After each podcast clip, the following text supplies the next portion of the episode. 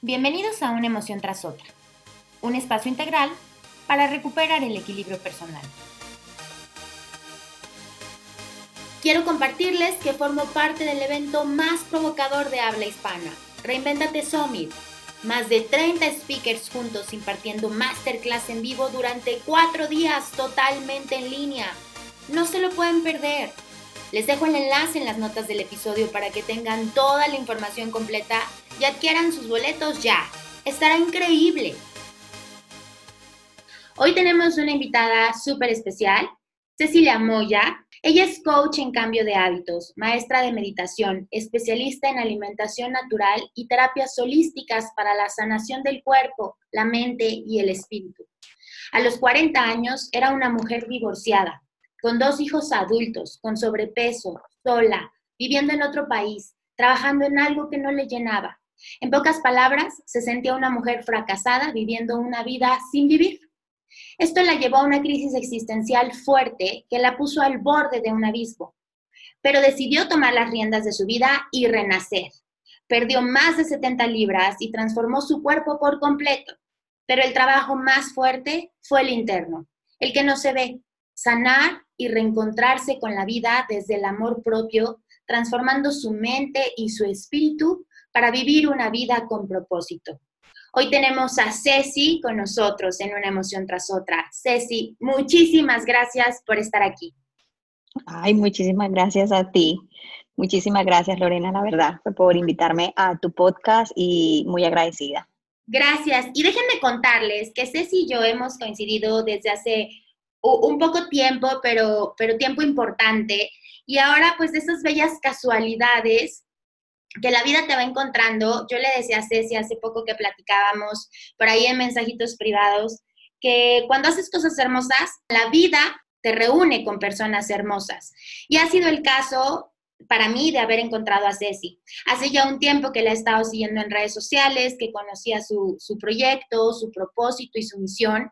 Y ahora, bueno, pues terminamos aquí viéndonos y escuchándonos muy contentas, ¿no, Ceci? Claro que sí, así es, exactamente así es. Y bueno, Ceci tiene por ahí una web en donde nos cuenta todo esto que yo les platiqué, eh, esta mini presentación que hice de Ceci, porque definitivamente es mini, mini chiquitita, comparado con todo lo grande que es Ceci, con todo lo grande que es su trabajo. Tiene una página web que por ahí les voy a dejar en las notas del episodio, que, que es así tal cual, ceciliamente.com. Y ahí, bueno, nos cuenta toda su historia, nos cuenta todo su trabajo. Hay un espacio de recursos gratuitos que nos pone a disposición. Pero yo no quiero ser la que platique todo esto, si quiero que tú nos cuentes, quiero que nos platiques cómo fue que llegaste a Cecilia Mente, cómo fue que surgió, cómo nació.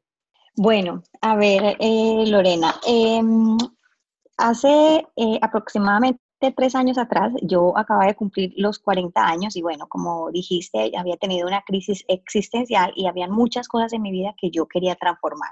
No solamente la parte física, porque venía de tener un sobrepeso bastante grande, eh, sino que habían pasado muchas, otras cosas en mi vida eh, de la parte emocional y me sentía pues también eh, muy vacía espiritualmente. Entonces ahí empecé como todo ese proceso eh, de transformar mi cuerpo, pero sentía que todavía habían cosas eh, que no, que debía mejorar, habían cosas más internamente.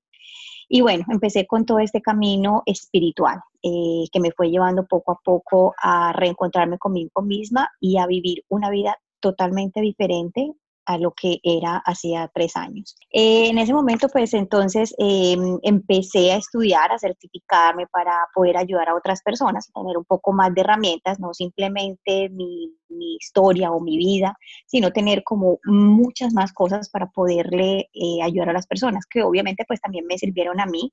Y ahí empezó como este tema, porque a raíz de todo este proceso que viví, encontré esa misión de vida, porque si te cuento que hace tres años atrás, cuando estaba en ese abismo, yo no tenía ninguna motivación para la vida, o sea, yo estaba como que eh, me levantaba, iba a trabajar, volvía a mi casa, eh, veía televisión y acostarme a dormir. Era una rutina que me estaba matando y que yo, ya mis hijos estaban adultos, en sus propias vidas, Y pues yo no tenía ninguna otra motivación. Yo creía que, que ya había cumplido con mi propósito, que había sido ser mamá. Y, y ya, que eso era todo. Entonces, eh, realmente al ver todos estos beneficios eh, de todo lo que hizo la meditación, lo que hizo la alimentación consciente, haber perdido peso, haber recuperado mi autoestima, verme al espejo nuevamente sin castigarme, sin, sin darme el látigo que, que, como decimos nosotros en mi país, que nos damos látigo por todo, eh, volver a reencontrarme, sentirme satisfecha, tener esa motivación de levantarme a las 5 de la mañana e ir al gimnasio, porque pues yo llevado una vida totalmente sedentaria, reencontrarme eh, nuevamente conmigo misma delante del espejo siendo otra mujer físicamente totalmente diferente, pero sobre todo espiritualmente internamente. Entonces ahí nació toda esta, toda esta motivación y toda esta, eh, decir, bueno, si esto sirvió para mí, si esto ha mejorado mi vida, habrán muchísimas más mujeres que como yo, que son divorciadas, que están solas, que tienen hijos adultos, que sienten que ya pues ya no hay más nada para hacer, que están comiendo eh, emocionalmente y por eso han llegado a tener sobrepeso, como fue mi caso.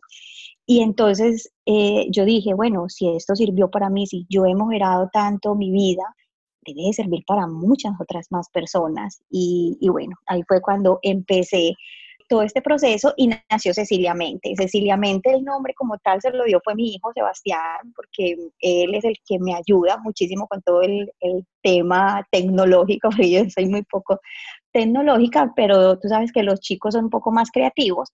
Entonces, eh, pues él dijo, bueno, mamá, eh, Cecilia Mente suena muy bien porque tú trabajas todo a partir como de la mente y ahí es donde empiezan todos los cambios.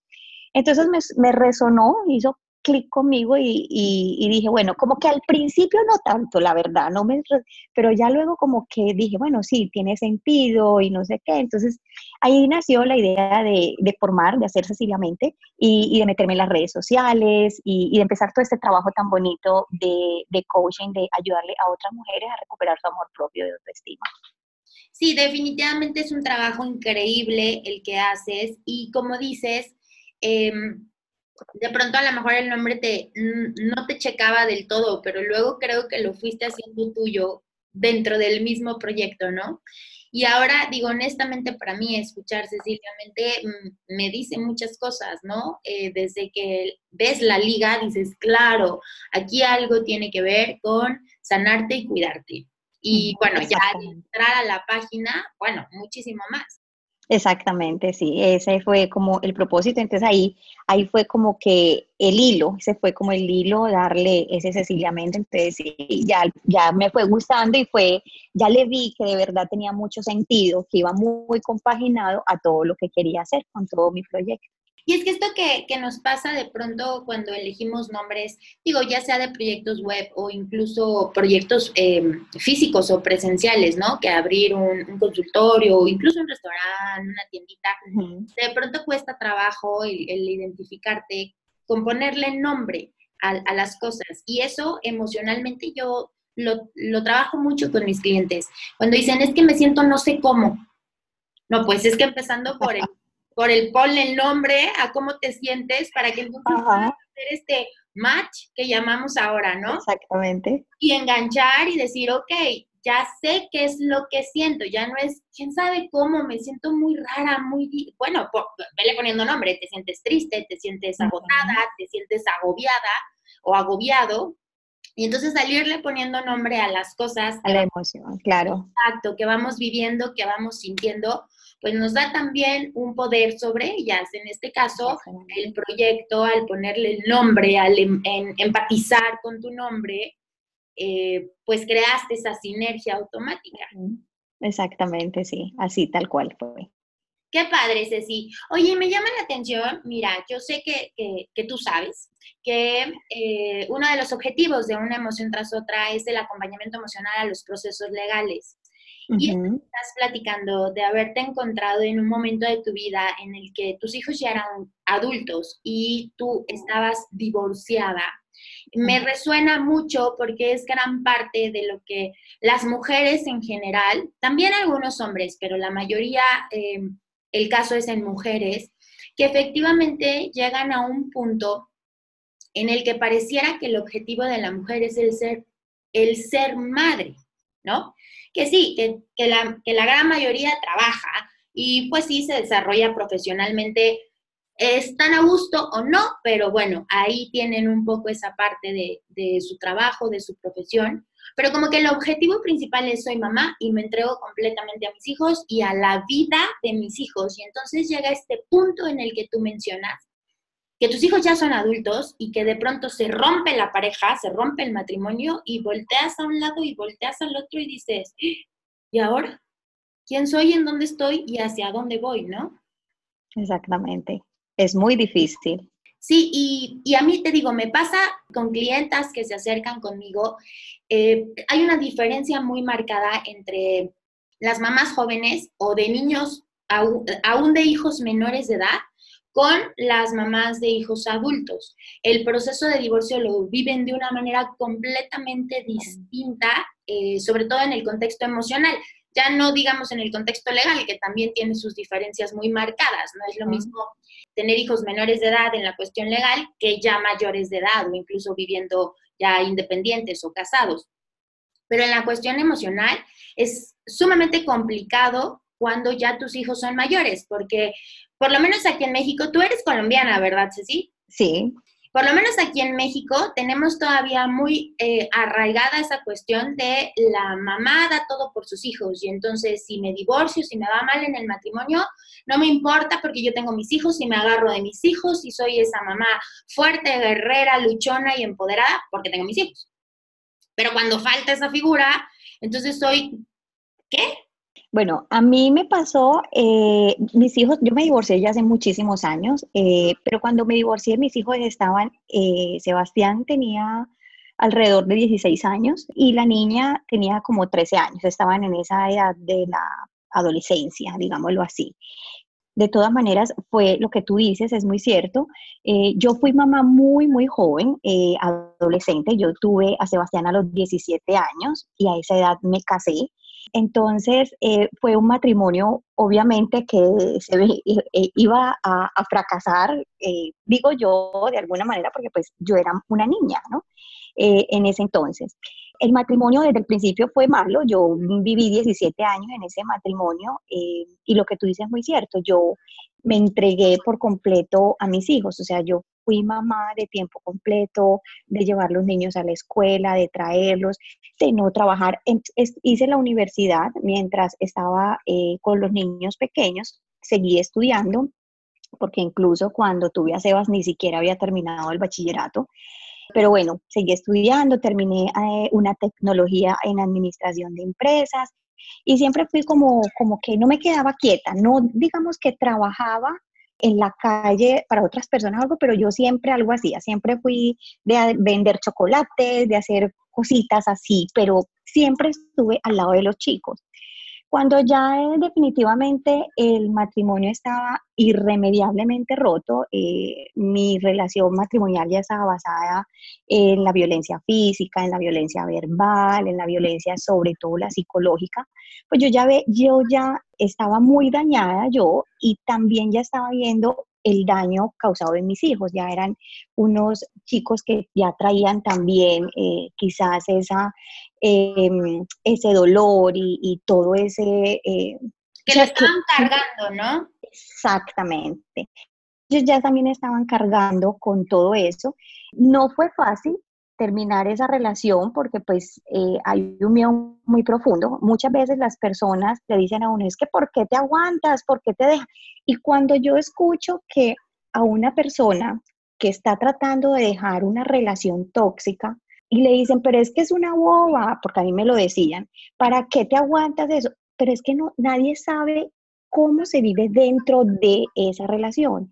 Entonces, yo vivía muy mal, era una eh, relación muy, muy dañina, muy tóxica, pero yo tenía muchísimo miedo, o sea, había un miedo demasiado profundo a dar ese primer paso, a saltar ese abismo de, de enfrentarme al mundo sola, con dos hijos adolescentes, es pensar de qué vas a vivir, con qué los vas a mantener, si tú nunca has trabajado o no has tenido un trabajo, eh, no eres una mujer profesional o que tenga un cargo importante, pues que de alguna manera eso va compensando.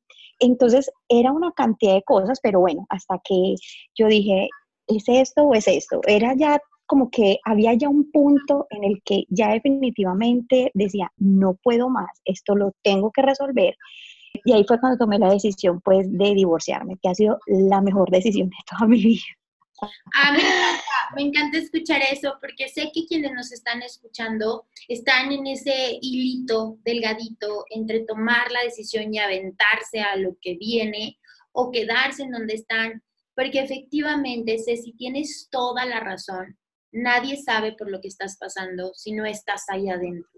Y es sumamente complicado porque además nos encanta juzgar y nos encanta Exactamente. expertos. Yo siempre digo, yo no soy mamá y al día de hoy no estoy casada, vivo feliz con mi pareja, pero no tenemos un matrimonio, incluso él ni siquiera vive en la, o sea, no vivimos en la misma ciudad. O sea, tiene la relación ideal. Sí, la, la verdad es que sí, te soy muy honesta, pero Sí, este, tenemos ya un año y medio viviendo separados en diferentes ciudades, pero Eso es lo que yo anhelo para mi vida también. Es muy bonito. A mí cuando me dicen, qué difícil una relación a distancia, pues creo que es igual de difícil o igual de fácil que una relación cercana cuando hay amor y comunicación. Exactamente. Pero sí, es cierto, el estar separados físicamente nos hace disfrutar más nuestra vida personal y disfrutar más cuando nos reencontramos. Claro. Claro. Entonces te digo, yo eh, no estoy casada y no soy mamá, pero eh, siempre, y siempre lo digo, siempre les digo, a ver, yo no soy mamá, pero entiendo por lo que estás pasando, quiero entender por lo que estás pasando. Sin embargo, jamás me sentiría con el derecho de opinar o de juzgar respecto a tu situación. Aún y cuando yo también fuera una mujer divorciada, aún y cuando yo también tuviera hijos, ninguno tenemos derecho a juzgar a los demás. Pero es algo muy común y además muy fácil, ¿no? Que luego en lugar de dar un, consejo o de pronto una palabra de aliento o un apapacho, creemos que, el decirte, ay, por Dios, pero ni modo que no pudieras, si tú eres muy fuerte, tú eres muy sal de ahí, quítate eso, ya suéltalo Creemos que esa parte es la que en realidad necesitan quienes están pasando por una situación de ese, tipo y es todo lo contrario. O sea, necesitan, necesitamos saber cuando pasamos por una situación así, necesitamos saber que hay una red de apoyo, sí, pero que no nos juzga y que no nos critica y mucho menos que nos cree eh, superpoderosas, porque en este momento lo que menos te crees es que tienes poderes. Y sobre todo, Lorena, que tomar una decisión de estas, pues en mi caso y en el caso de muchas mujeres, no es fácil y no es como decimos en Colombia, usted toma la decisión y al otro día tu vida cambia. Tu vida sí cambia, pero tu vida no creas que, va a mejorar de un día para otro. O sea, cuando yo tomé esta decisión, eh, que yo ya dije, o sea, o, salgo de aquí voy a morir en prefería morir en el intento de dejar esta relación que seguir ahí y di ese salto las cosas, o sea, yo sentí una liberación de un peso, como que se me hubieran quitado una maleta que yo traía arrastrando en mi espalda. Pero digamos que la cosa no se arregló. O sea, las cosas no de un día para otro yo amanecí sonriente y feliz, a pesar de que yo no era feliz en esa relación, pero las cosas no se dieron de una vez como yo quería. Es todo un proceso y muchas veces ese es muchas veces el miedo que tenemos muchas mujeres a dejar una relación tóxica cuando hay hijos, eh, pues porque es mi, es mi caso, a enfrentar un mundo. Yo te digo que cuando yo me divorcié, yo tuve que dormir en casas de amigas, yo me vi sin un peso en el bolsillo para eh, darle comer a mis hijos.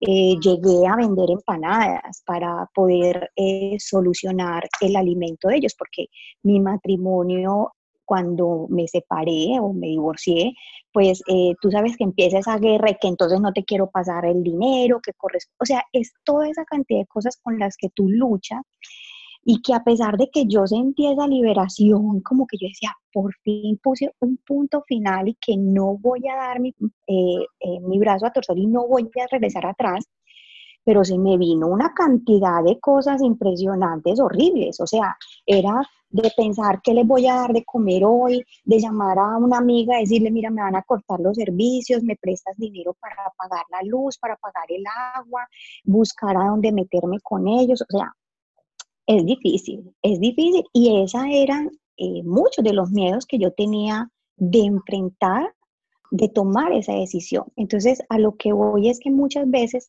el miedo y todas estas cosas nos frenan porque eh, sabemos que vamos a enfrentar que el paso no es tan fácil, pero si no damos ese paso, nunca vamos a salir de ahí. Eso sucedió hace 10 años. Yo nunca me hubiese imaginado dónde estuviera hoy yo hace 10 años si no hubiese tomado esa decisión de tiempo atrás. Entonces, es eso, ¿no? Eh, es, es, decirle al amor, y lo que tú dices es muy cierto, tendemos mucho a juzgar, a mí me sucedía, a mí mucha gente que sabía de mi relación tóxica, de que yo vivía, me decían, pero ¿por qué lo soportas? ¿Por qué haces esto? Es que sale ahí, y no, es que nadie sabe el miedo y la frustración que se siente ahí dentro, o sea, yo quería salir corriendo, ya era una relación que yo, yo ya no quería y, estaba basada en lo que te decía anteriormente, mucha violencia física, pero sobre todo la psicológica. O sea, pensar de que si yo me voy con mis hijos, tengo la amenaza encima de que me pueden matar, que me pueden hacer daño, de que o sea, ese es un miedo eh, horrible. Entonces, pero, pero bueno, es eso, es, es, es mm, ser consciente y explicarles a, a, las personas, sí se puede, pero tiene que ser como con, con esa convicción de que las cosas no es que de una vez se te van a mejorar, que la vida te va, se te va a arreglar de un día para otro. Se arregla de cierta manera, o sea, por fin se libera uno eh, como esa carga, pero vienen otras cosas que, que se van dando en el camino también fuertes. Sí, por supuesto. Y es que todo en esta vida tiene consecuencias y desafortunadamente este tipo de consecuencias las tenemos muy claras cuando estamos dentro de, como dices, este tipo de relaciones tóxicas.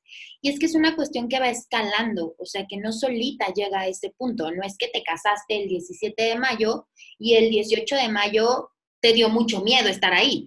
No, o sea, no.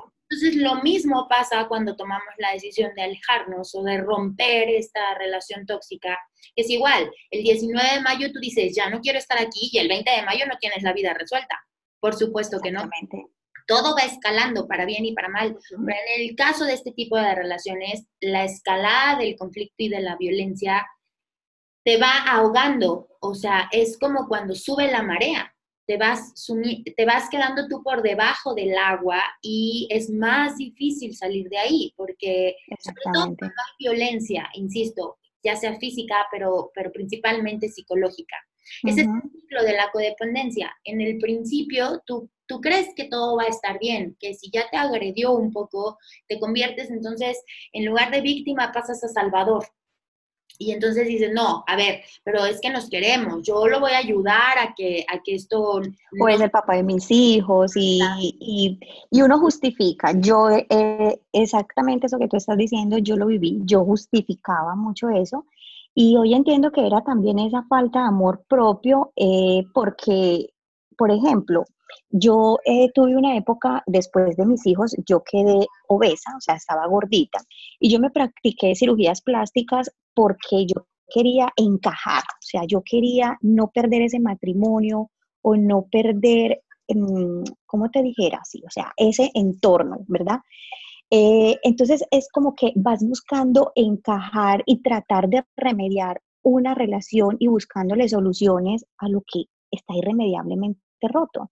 Entonces, em, y eso me pasó a mí. Entonces ahí empezaba yo como que entonces a justificar. Había el maltrato psicológico. No, pero es que yo entiendo que como él ha tenido también una niñez difícil y ha tenido una vida no tan fácil, pues entonces yo lo perdono. Entonces eh, viene el arrepentimiento de él y entonces a mí me llena de, dolor y, ay, no, sí, es que él es bueno, no sé qué. Eh, es que no me separo porque es el papá de mis hijos, es que cómo lo voy a dejar sin su papá. En fin. Luego además, lo, además de justificarlo, le reconoces cosas que en realidad no existen. O sea, a mí me pasó hace poco con una clienta que llegó destrozada porque el marido la, la trata mal desde hace un tiempo, pero ella, su agobio emocional es que él es muy buen padre. Entonces, al momento en el que empezamos a, a desmenuzar todas esas emociones. Yo le decía, es un buen padre, ¿por qué? Ah, porque sale de trabajar, él sale a las seis de trabajar, yo llego a las nueve a la casa y de las seis a las nueve, pues como quiera, él se queda con los niños. Como quiera, o sea, por lo menos se queda con los niños. Y luego era esto de, bueno, ¿qué más hace como buen padre? Este, bueno, pues a veces sí, los sábados o los domingos, pues se van caminando a la tienda y les compra algo. A, ver, es que como bien dices, a ver, em, empecemos por el principio. Tú te quieres, tú en realidad sabes la gran mujer que eres para como para estar soportando y tolerando este tipo de actitudes y además justificarlas y además ponerle una estrellita al hombre y decir, que es un muy buen padre.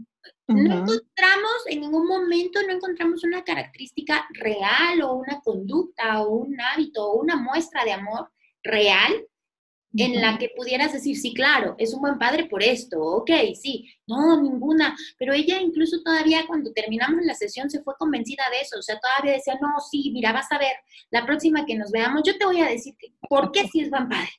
Bueno, es un trabajo complicado y ella ni pensar en el divorcio, por supuesto que no, apenas está en, ese agobio de, oye, es que como que me ofende de repente, como que me hace sentir menos.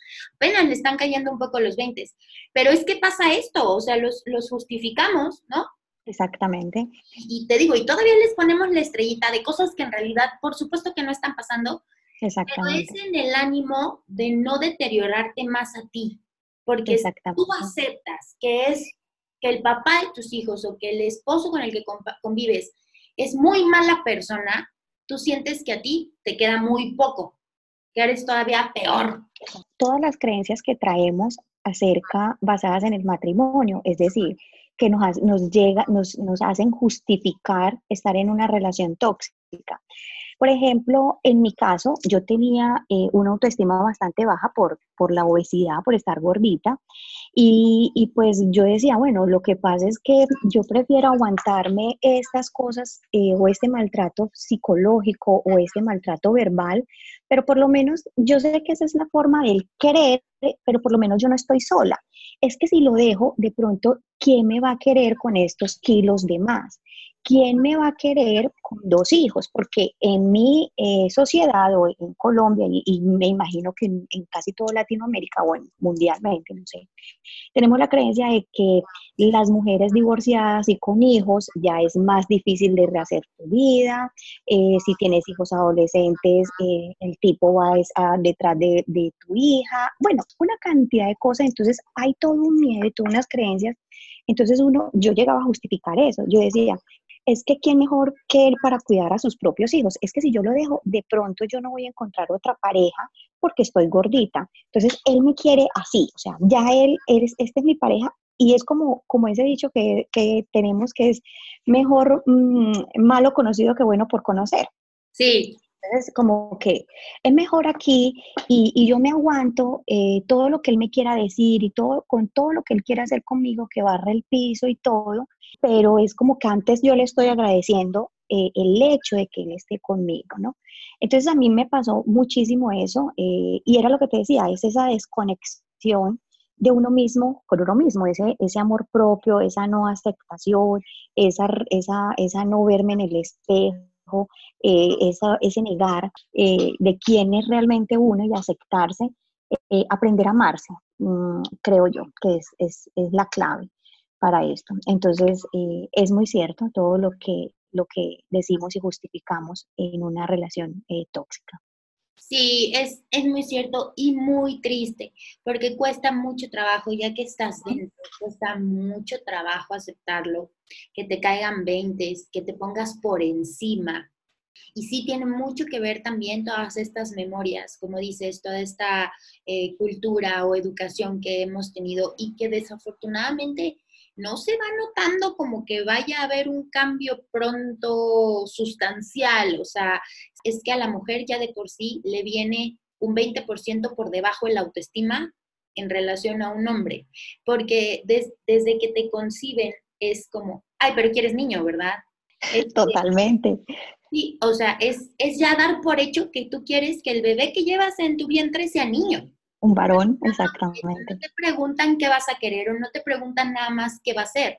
Te preguntan, ay, claro que quieres, niño. Este, pues ya me da lo mismo, o ya que contestas, o contestas él, pues es niña. Uy, bueno, bueno, mira, con que salgan, pero así como lamentándolo, ¿no? Sí, sí, es verdad. Y, entonces ya desde ahí, eh, y conforme la sociedad nos va, pues, em, recalcando esa situación, que sí porque eres mujer, que sí porque no corras, que sí porque estás en tus días, que sí porque tus hormonas, que sí porque lo emocional. O sea, todo el tiempo, todo el tiempo, todo el tiempo estamos recibiendo esos, esos mensajes, que, que son basura, pero que nos cuesta mucho trabajo comenzar a entender que efectivamente no los debemos de recibir y no los debemos de aceptar. Eso cuando tienes, eh, entre comillas, un entorno saludable, pero cuando estás pasando por situaciones que te vulneran, pues se pone mucho peor la situación, ¿no? Muchísimo peor. Oye, Ceci, y bueno, ya todo eso que pasaste, como bien dices, hace 10 años que lo has dejado atrás, que, seguramente es un trabajo constante y que lo has seguido trabajando y creo que, que el amor propio no se debe de dejar de trabajar nunca. Nunca. Todos los días al despertar y antes de acostarnos, recordarnos lo importante que somos para nosotras mismas y para el mundo en general. Y Exactamente. Como nuestro estandarte. Pero además entonces has creado todo este eh, mundo virtual para acercarte a las mujeres que están pasando por la misma situación por la que pasaste o que quieren encontrar ese cambio, ¿no? Tú tienes un programa, tu mejor versión. Sí, ¿Qué es tu mejor versión? Digo, la tuya ya la veo, Ceci. Pero bueno, eso es eh, más o menos de lo que se trata eh, tu mejor versión, encontrar, reencontrarte contigo misma, buscar em, eh, tu nuevo yo. Es decir, no solamente de la parte física, como lo trabajé yo, sino también desprenderte de todas esas creencias y, y como que limpiarte eh, emocionalmente y mentalmente para poder eh, crear una nueva persona, como que eh, dejar esa vieja personalidad que tenías y realmente conocerte, ser quien eres y, y emprender una nueva vida, ¿no? Esa es tu mejor versión. Trabajo desde ahí todo el tema de la alimentación consciente porque el pilar fundamental, digámoslo entre comillas, de tu mejor versión es que las mujeres eh, reconecten nuevamente con una buena alimentación sana y saludable. Obviamente, la gran mayoría de las mujeres que me siguen en las redes sociales son mujeres que tienen de pronto alguna eh, sobrepeso y que ven mi cambio físico. Es decir, cuando yo pongo una foto del antes y el ahora, son las fotos que más me, me dan clic y le gusta y la gente me sigue por eso, las mujeres, porque quieren ver eso. Y si bien eso me gusta ayudarles a las mujeres, a las personas a reconectar con la alimentación, a hacer la práctica de alimentación consciente, eh, lo que quiero darles a entender también en tu mejor versión, que no solamente es el físico, que no solamente es tener el abdomen marcado, o sea, yo tenía mucha grasa acumulada, yo pude marcar mi abdomen con una buena rutina ejercicios, em, siendo muy disciplinada con el ejercicio, siendo muy disciplinada con la comida, más que, más que disciplinada, consciente, pero retomando a la intro que hiciste, nadie ve el trabajo de adentro. Cuando las personas empezaron a ver mi cambio y mis primeras clientes de coaching eran enfocadas únicamente, ayúdame a perder peso, ayúdame a perder peso, es que quiero, ¿cómo lo hiciste? Es que bajaste 70 libras sin hacer, eh, o sea, sin, sin hacerme una cirugía plástica o pues, sino con ejercicio, con una buena alimentación. Entonces yo le digo, ¿estás dispuesta a meditar? Meditar. Y entonces ahí mismo me dicen, pero meditar para qué? Y yo, es que esa es la base, o sea, es que no has entendido que, no es dejar de comer, no es hacer una dieta. A mí me dicen, hazme una dieta, o qué dieta hiciste. Y yo, no, yo no he hecho ninguna dieta, ni, ni doy dietas, porque yo no soy eh, nutricionista. Yo soy coach en cambio de hábitos y soy experta en alimentación natural y consciente, que fue lo que me ayudó a mí. Pero la gente no entiende que esto es un trabajo de la mente, el cuerpo y el espíritu, que somos todo en uno. Yo conozco gente que por más ejercicio que hace, por más que va al gimnasio todos los días a las 5 de la mañana, a las 4, va dos veces al día, come muy buena, tiene muy buena alimentación, no logra ver su cuerpo como quiere. ¿Pero por qué? Porque quizás está cargando emocionalmente, espiritualmente y mentalmente una cantidad de cosas que no ha soltado y que quiera o no, la gente lo crea o no, se nota en el cuerpo. Sí. Se nota totalmente. Y que tú lo percibes, o sea, eh, porque cuando la gente no se siente satisfecha consigo mismo, eh, con su cuerpo o algo, siempre está como que solamente fijándose en lo físico. Entonces, si bien yo subí mi autoestima con todo mi cambio, sea, yo pasé de ser la mujer tímida, que no quería ni mostrar la cara, que yo pasaba por el mundo así, con la ropa, yo era de las que usaba la ropa lo más anchito posible, eh, mucho suéter, nada de camisas de tirantes, porque por ejemplo, para mí era un complejo mis brazos, no sé qué, a, a reencontrar y a sacar mi mejor versión físicamente en el gimnasio, con una disciplina de ejercicio, con una disciplina de alimentación, pero también cambiando mi mente, dejar de, de esconderme del mundo, esconderme de qué, ¿por qué no puedo a los 43 años que tengo lucir un vestido de baño si me siento bien? Y tengo estrías y tengo celulitis y no importa, eh, pero yo me siento bien así. Entonces, eso las mujeres sobre todo que me buscan para perder peso, no ven que también hay que hacer un trabajo de aquí, de la mente. Es el más importante, Ceci. Es el más importante. yo he conocido a muchas mujeres que, como dices, se matan en el gimnasio con rutinas y con dietas. Es como, es que tengo tres meses y he bajado dos kilos.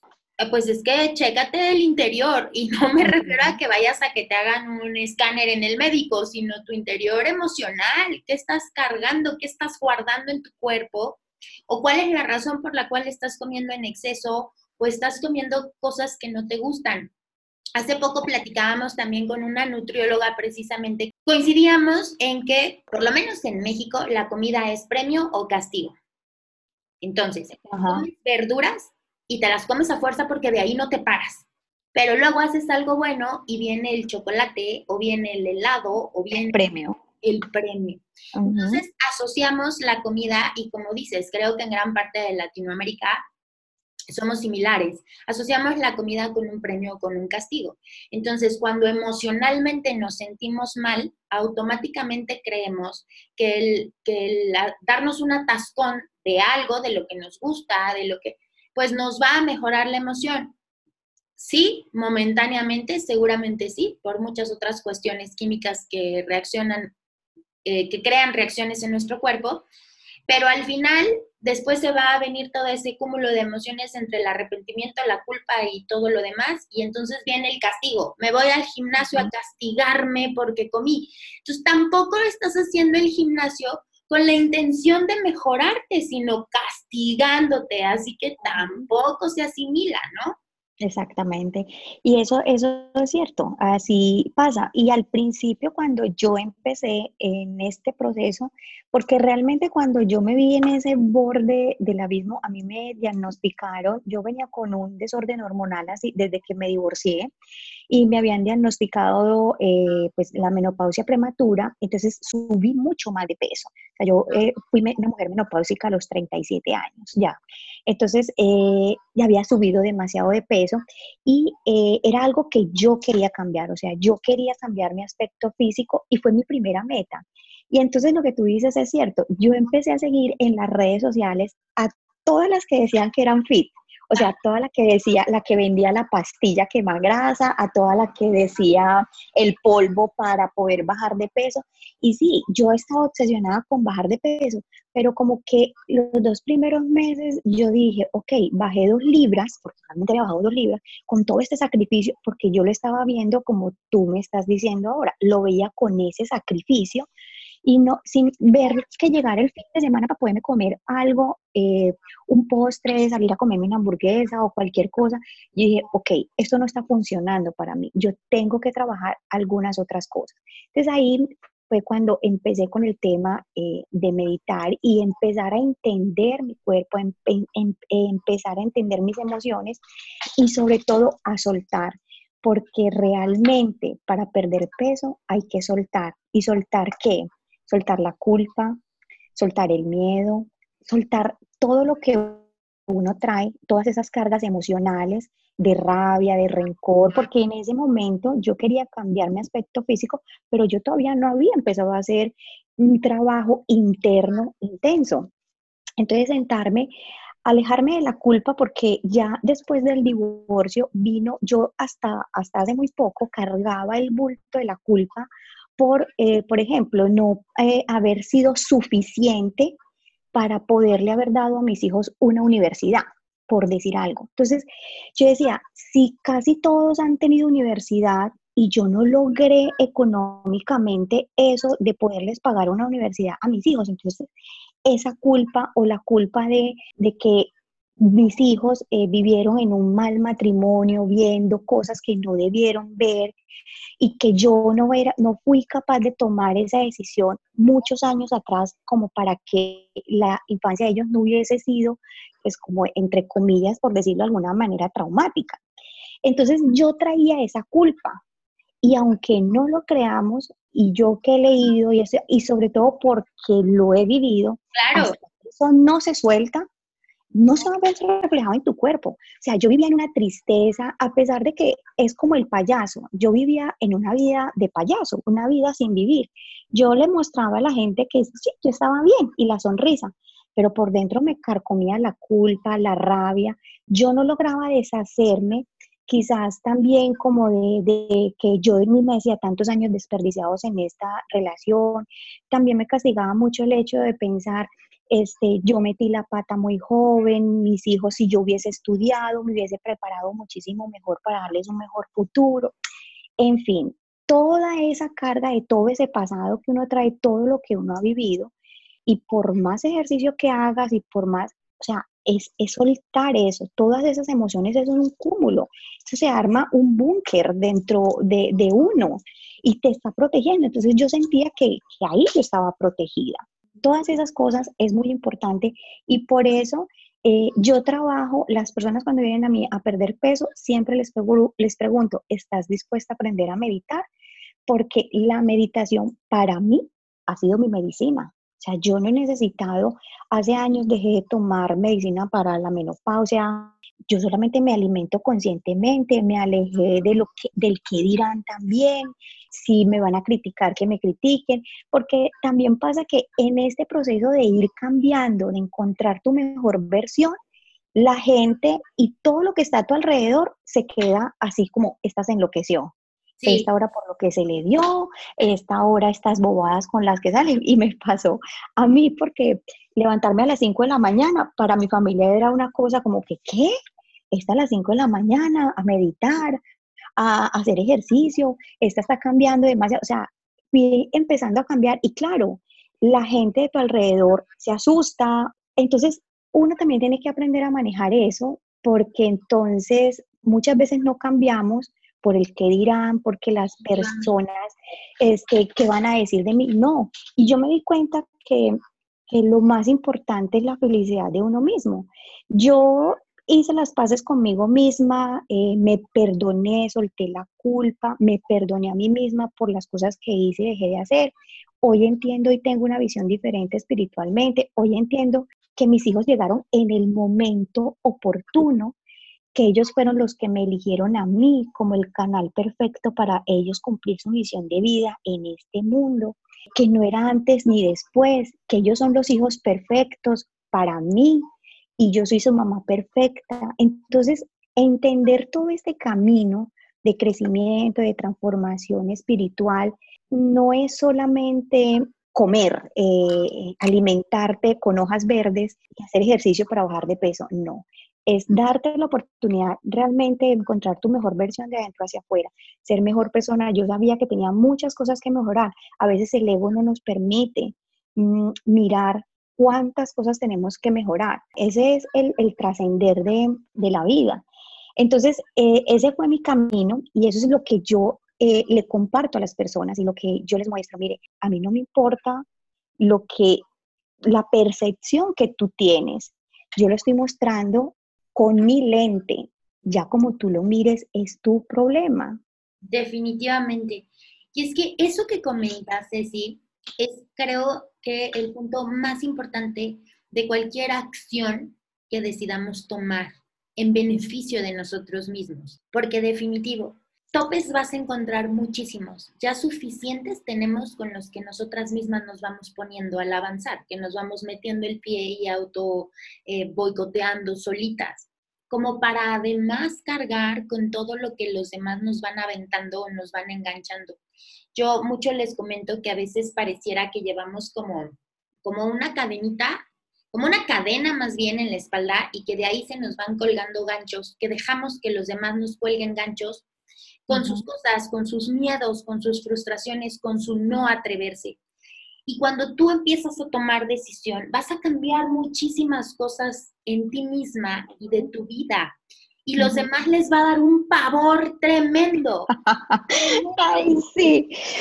Y te lo van a aventar, pero son sus miedos. Esto que platicabas, de comenzar a despertar a las 5 de la mañana para meditar, o para salir a caminar, o y entonces es como, y esta loca que le picó, que hasta las 5 Tú nunca te habías despertado tan temprano.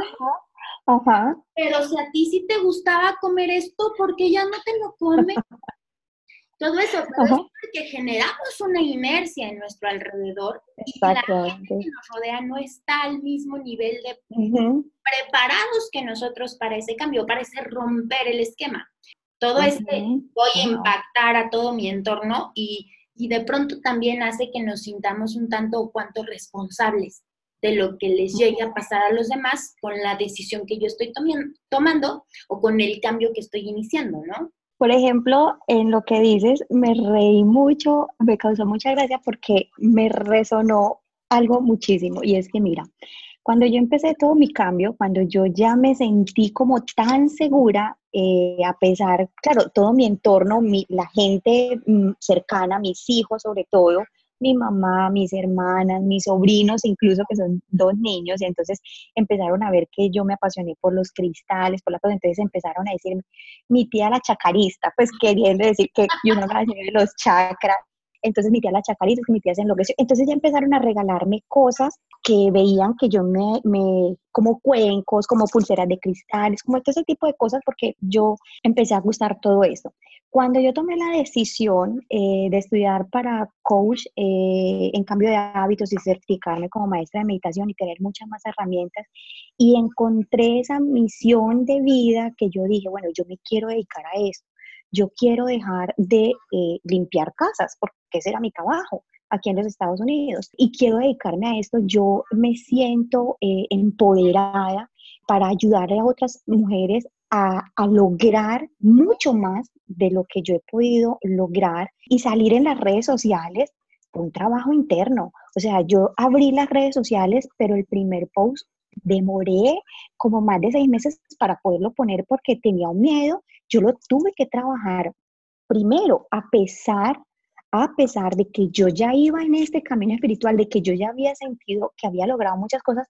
Y te voy a contar que mi mayor miedo, por ejemplo, ya mis hijos estaban más o menos acomodados a, a ver que yo había cambiado, pero claro, ellos tenían una mamá, habían visto una mamá que había sido una mamá recatada, sumisa, muy sumisa, que cargaba con los problemas de los demás, que, que solo era trabajar y que de un momento a otro esa mamá, yo la veo empoderada, yo la veo que, que quiere una nueva visión de vida, es, es esa vergüenza y esa pena, pero yo decía, pero yo, yo quiero vivir esto, ¿por qué me tengo que negar a vivirlo si a mis hijos de pronto, bueno, ellos nunca me han dicho que no les guste, pero digamos que si de pronto lo que tú decías, eh, que de pronto mi hijo me dirá, ay mamá, qué vergüenza o qué pena, no sé qué, pero esos son sus miedos. no los míos. Entonces yo ya sentía que yo había cortado ese cordón del miedo y yo sentía ese poder, ese poder de, de, de abrirme al mundo y decirle, mire, yo tengo esta historia de vida, a mí me pasó esto, yo pude cambiar esto y yo puedo ayudarle a usted a cambiar esa su vida también, porque quizás usted está pasando por momentos que yo ya viví y quiero mostrarle que sí hay siempre un camino nuevo y que uno siempre puede tener una mejor versión. Entonces, enfrentarse al mundo virtual eh, donde vas a ser público, donde todo el mundo te va a conocer. Y claro, ya tienes unos hijos adultos, este, los, los amigos de tus hijos, eh, la familia, todo eso, no es nada fácil. O sea, esa es una cosa que le mueve a uno el piso, todo, hasta, las mismas, hasta las mismas amigas a veces eh, se sienten como que, ay, pero esta pues se enloqueció o que qué le pasó. O de pronto está de, ¿y tú qué te crees? Pues como, ¿por qué si nos hemos conocido de toda la vida? Como, ¿qué traes? O sea, y muchas cosas, Ceci, que vamos enfrentando. Y que definitivamente, como tú, como tú cuentas desde, desde un principio, el trabajo más importante es el interior. el interior. olvida que lo que no se ve es lo que más cuenta. Lo más importante. ahorita, y, es el trabajo más duro. Claro porque, porque siempre te van a socializar con un abdomen plano. O sea, siempre me van a socializar, ay, mira, ella logró el abdomen plano, pero ¿qué hay detrás del abdomen plano? ¿Cuántas cosas tuve que sanar en mi interior? ¿Cuántas culpas, cuántos enojos, cuántas decepciones, cuántas rabias, cuántas emociones negativas tuve que soltar, cuántas cosas tuve que cambiar, cuántos miedos para poder mostrar el abdomen plano, porque es que yo tuve mucho miedo, o sea, es todo eso y hay un trabajo muy grande espiritual de, quererte conocer y de poder despertar al mundo, de hacer una nueva realidad. Entonces, dejar de ser, em, como en algún momento le he escuchado muchísimo a Esther, eh, esa parte de la cebolla, quitarnos esas capas de la cebolla que traemos, porque quién realmente eres. Por ejemplo, eh, en mi trabajo de coaching, la primera pregunta eh, siempre hago es, para poder empezar a trabajar, primero tienes que saber realmente quién eres. ¿Quién eres? ¿Quién hay detrás de, lo que tú eres? O sea, yo soy lo que la sociedad, lo que, lo que me enseñaron, eh, lo, que mi, los que mi papá, lo que mi papá y mi mamá hicieron conmigo, yo soy eso. Pero si yo voy más profundamente y observo, a lo mejor yo no soy nada de lo que, de, de lo que es. Entonces yo quiero volver a ser lo que yo realmente soy. Entonces, cuando yo me empoderé de eso, eh, me empoderé de mi cuerpo, me empoderé de mi vida, sobre todo porque yo quería vivir una nueva vida, o sea, ya mis hijos todavía estaban, eh, te voy a contar aquí una anécdota eh, muy chistosa, y es que hace tres años, cuando empezó toda este, esta locura mía, yo dije, yo tengo que cambiar y quiero vivir una nueva realidad. Yo vivía con mis hijos eh, y yo como que sentía esa necesidad como de decir, y yo lo, lo digo así, eh, salir del closet, pero no porque yo sea, eh, porque me gusten las mujeres, y si en algún momento me gustaran, lo diría a boca llena, porque no tiene nada de malo, pero siento que todos los seres humanos vivimos dentro de un closet, que simplemente utilizamos esa palabra para asociarlo con las personas que les gustan eh, su mismo sexo, pero está muy lejos eso realmente porque vivimos todos en metidos en un closet. Y yo decía, yo quiero vivir una vida diferente sin que me importe ni siquiera el que dirán de mis hijos, o sea, qué digan mis hijos o qué piensen. Yo quiero darme la oportunidad de vivir, ahora sí viviendo una vida de verdad, no quiero vivir sin vivir. Entonces llegó, ellos vivían todavía conmigo y, un día para otro eh, yo le dije eh, a Sebastián y a mi hija Daniela, bueno, quiero vivir sola. Quiero que cada uno se vaya, organice su vida, hagan su camino, que llegó el momento de que cada uno... Entonces tengo amigas que me dicen, ¿de verdad hiciste eso? Porque generalmente la cultura de nosotros es esperar hasta que los hijos tomen la decisión de irse. Y se pueden quedar teniendo 25, 26, 30, en fin, una cantidad de años yo dije, no, es que yo quiero experimentar que es una vida sola. O sea, yo eh, eh, ya, yo siento, Lore, que yo viví una vida al revés.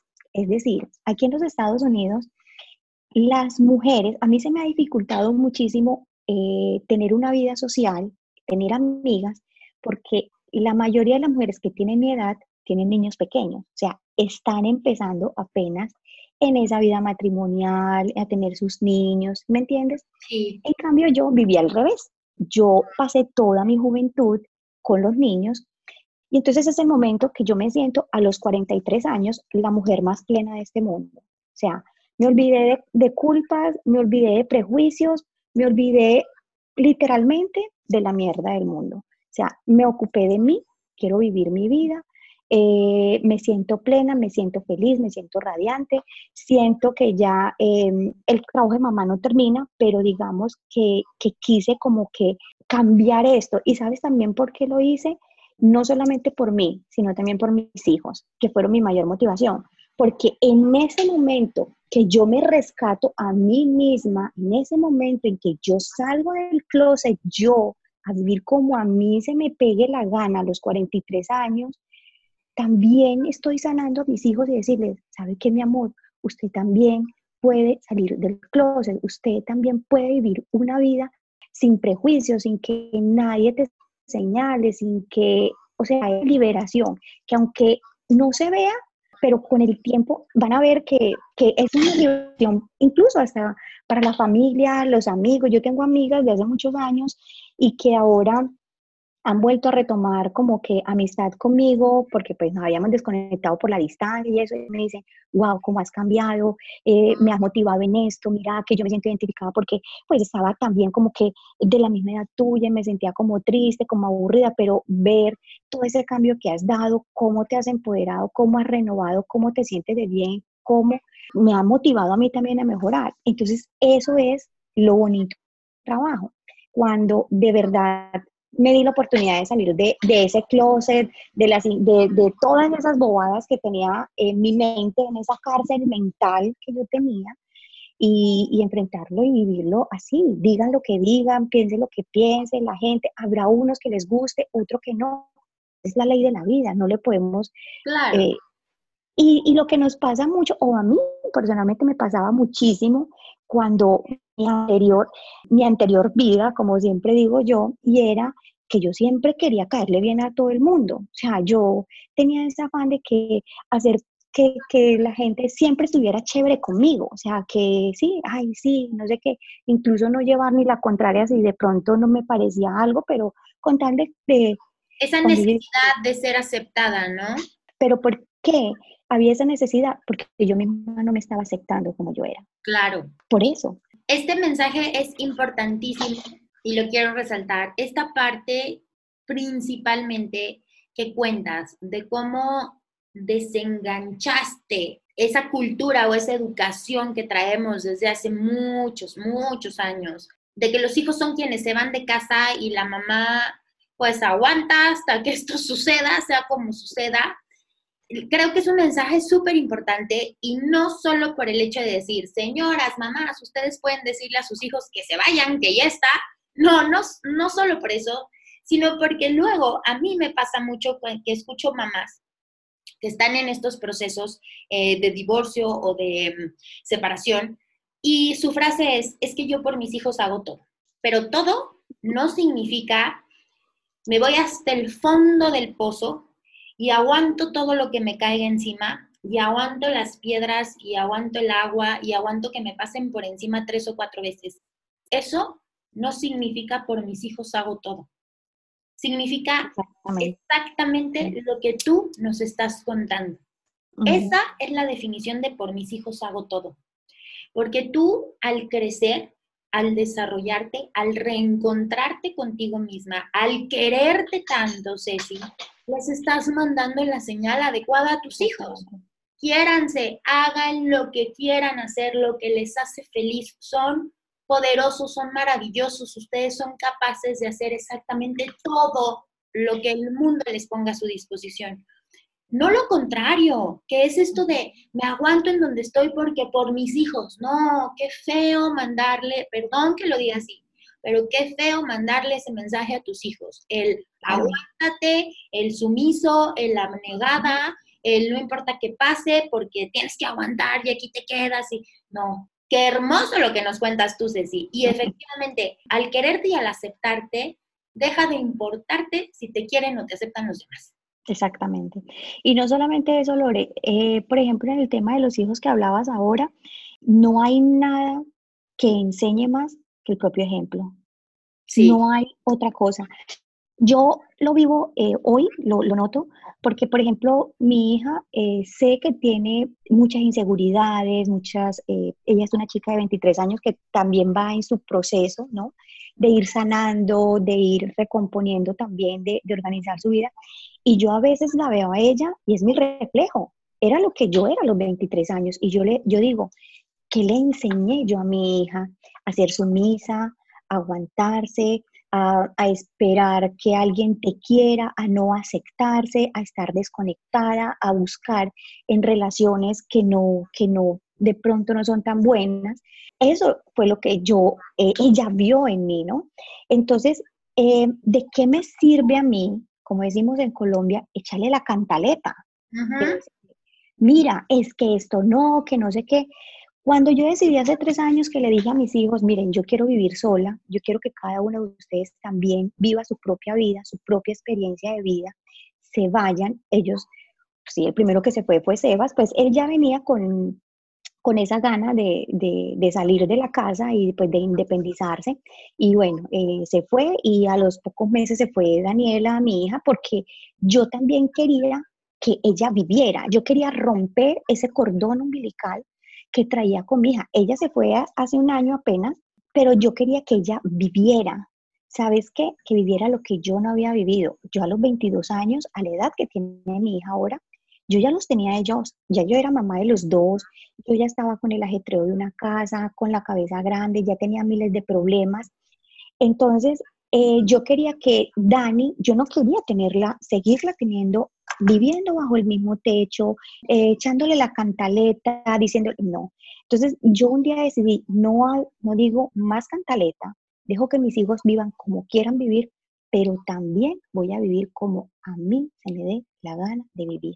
Y ese es el ejemplo que yo les doy. No les mando ningún, eh, no les echo cantaleta, y cuando los veo comer mal porque eh, no tienen de pronto buenos hábitos alimenticios, porque son jóvenes, porque así son los chicos jóvenes, yo no les digo nada, ellos saben eh, cómo soy yo para el tema de la alimentación, eh, ellos ven que yo hago mucho ejercicio, que me comprometo conmigo misma, pero ¿por qué? Porque ahora cambié. Este proyecto de Cecilia Mente para mí es un hijo, harí este hijo de Cecilia Mente, este proyecto que es un proyecto el que me llena enormemente y también es como demostrarles a ellos que, mire, hijo, yo o hija, yo de, de estos 43 años para allá, usted había visto la mamá negada, la sumisa, la que se quejaba por todo, la que, en fin, todo eso, pero ahora no. Usted tiene una mamá diferente, que es una mujer empoderada, que va a salir adelante, que le voy a meter alma, vida y corazón a este proyecto, que tiene muchas ideas en la mente, que ha cambiado su vida para mejorar, que cambió la alimentación, que es más consciente de su vida. No vale que yo diga ninguna palabra. O sea, el solo hecho de que ellos vean ese cambio en mí, ya es lo único que yo les puedo dar. Yo no tengo otra herencia para darles a mis hijos. Yo siempre lo he pensado así, quizás no se lo he dicho, pero yo no, yo no pretendo dejar ninguna herencia, ni, ni tengo para dejar herencia. Mi única herencia, mi legado es este. Es esa transformación física, pero sobre todo emocional y espiritual, eh, de que sí se puede lograr todo lo que uno quiere, cómo desprenderse, cómo ser una, una nueva versión de uno, una nueva persona y enfrentarse al mundo así, salir del closet. Me encanta, Ceci, me encanta el mensaje tan poderoso que nos estás dejando. Y bueno, no tendría por qué ser de otra manera viniendo de una mujer tan poderosa como tú. Muchas gracias. Tantas cosas, pero que además sigues siendo súper consciente de ese trabajo continuo y constante. Pero sobre todo lo valioso que resalto es que lo compartes, que lo compartes a manos llenas y que has creado este proyecto de Cecilia Mente para, para que todos lo podamos tener a la mano, para que todos veamos que sí, que se puede encontrar nuestra mejor versión y que podemos lograrlo y que podemos construirlo desde nuestro interior, pero con toda la intención de ser cada día mejores, ¿no? Exactamente. Así es. y antes de que nos vayamos, porque esto está súper ameno y ya se nos anda pasando por ahí el tiempo, la gente que nos escucha, la gente que escucha en Emoción tras otra podcast, ya sabe del el súper evento online del que formamos parte, porque Ceci también de Reinventate Summit, que se estará llevando a cabo entre el 7 y el 10 de noviembre de este año. Y que bueno, ya empezamos todos quienes formamos parte como speakers a hacer toda la promoción y a contarle a todo el mundo que estamos ahí, que está el evento y que no se lo pueden perder. Ceci, tú estás ahí, cuéntanos, ¿qué vamos a encontrar? Quienes se vayan a registrar, quienes estén ya a punto de darle clic para registrarse en ese evento, te van a encontrar a ti. ¿Qué vamos a encontrar de Ceci en Reinventate Summit? Bueno, eh, yo voy a estar eh, dando una mm, meditación. Voy a estar en la clase de meditación del día 2 y del día 4. Eh, la del día 2 voy a hacer una meditación de conexión, es decir, vamos a, les voy a enseñar una técnica de meditación de tomando un té. Es una práctica mindfulness porque muchas veces conectamos toda la parte emocional eh, con la parte de la alimentación y a veces tomarnos ese momento de pausa del día, de tomarnos una simple taza de té y hacer esa conexión para poder em, abrir un poco esa espiritualidad, porque pasa muchísimo que las personas hacen resistencia a la meditación porque tenemos siempre en la mente que meditar es sentarse y poner la mente en blanco y las manos así, sí. Pero hay muchas formas de meditar, entonces eh, quiero compartir ese, ese tema y también el día 4 vamos a, también voy a dar una, una, charla también de meditación también eh, con el poder de las manos. Entonces, de conexión también, eh, yo practico mucho el mindfulness. Para mí es más que meditar, es un estilo de vida. Siempre vivir en el aquí y en el ahora. Entonces, eh, les voy a compartir esas meditaciones en, en, el, en Reinventate Summit. Está padrísimo, Ceci. O sea, quienes nos estén escuchando, de verdad no se lo pierdan. Yo sé que nada más escuchan algo como, sí, 30 speakers, sí, muchísimas masterclass, sí, cuatro días. No, a ver, es que es un evento en donde nos reunimos muchas personas, sí, más de 30 speakers que nos hemos reunido, pero que hemos coincidido, así como estamos coincidiendo el día de hoy, Ceci y yo, coincidimos con Esther Iturralde en Reinventate Podcast. Entonces somos una corriente nueva, somos gente que queremos trascender, pero ayudando a los demás, o sea, mostrándonos al mundo entero para que todos veamos que es posible transformarte que es posible reinventarte.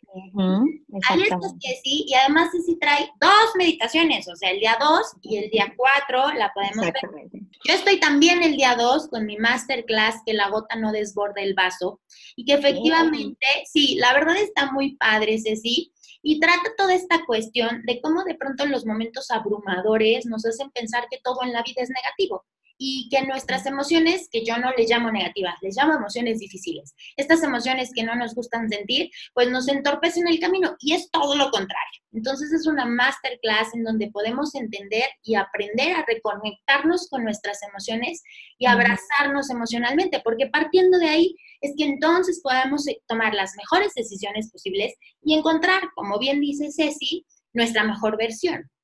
Exactamente. No se lo pierdan, por favor. Les voy a dejar en, el, en, las notas del episodio los enlaces, tanto de Ceci como el mío y el general del evento, para que puedan conocer ahí todos los speakers que estamos participando, para que vean los temas de los que se trata. Son cuatro días, cada día está repartido pues en, un, en una temática en especial o en particular, pero al adquirir tu boleto o al adquirir tu inscripción a este summit, tienes acceso a los cuatro días de 10 de la mañana a 10 de la noche y está buenísimo. Y los vamos, Buenísimo. A estar, sí, los vamos a estar viendo en vivo, vamos a estar ahí, es 100% en línea, o sea, nada de que, ay, pero ¿a dónde me tengo que ir? Pero no puedo, pero no, mira, en tu celular, en la computadora del trabajo, en la computadora de la casa, o sea, tienes el acceso a la mano. O sea, no necesitas ir a ningún sitio, puedes ver desde tu casa, eh, sobre todo llenarte el corazón y la mente de todo lo bueno y positivo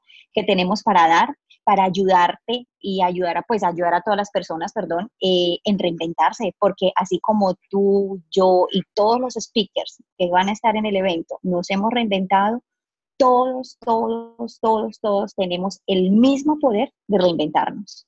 Así es, Ceci.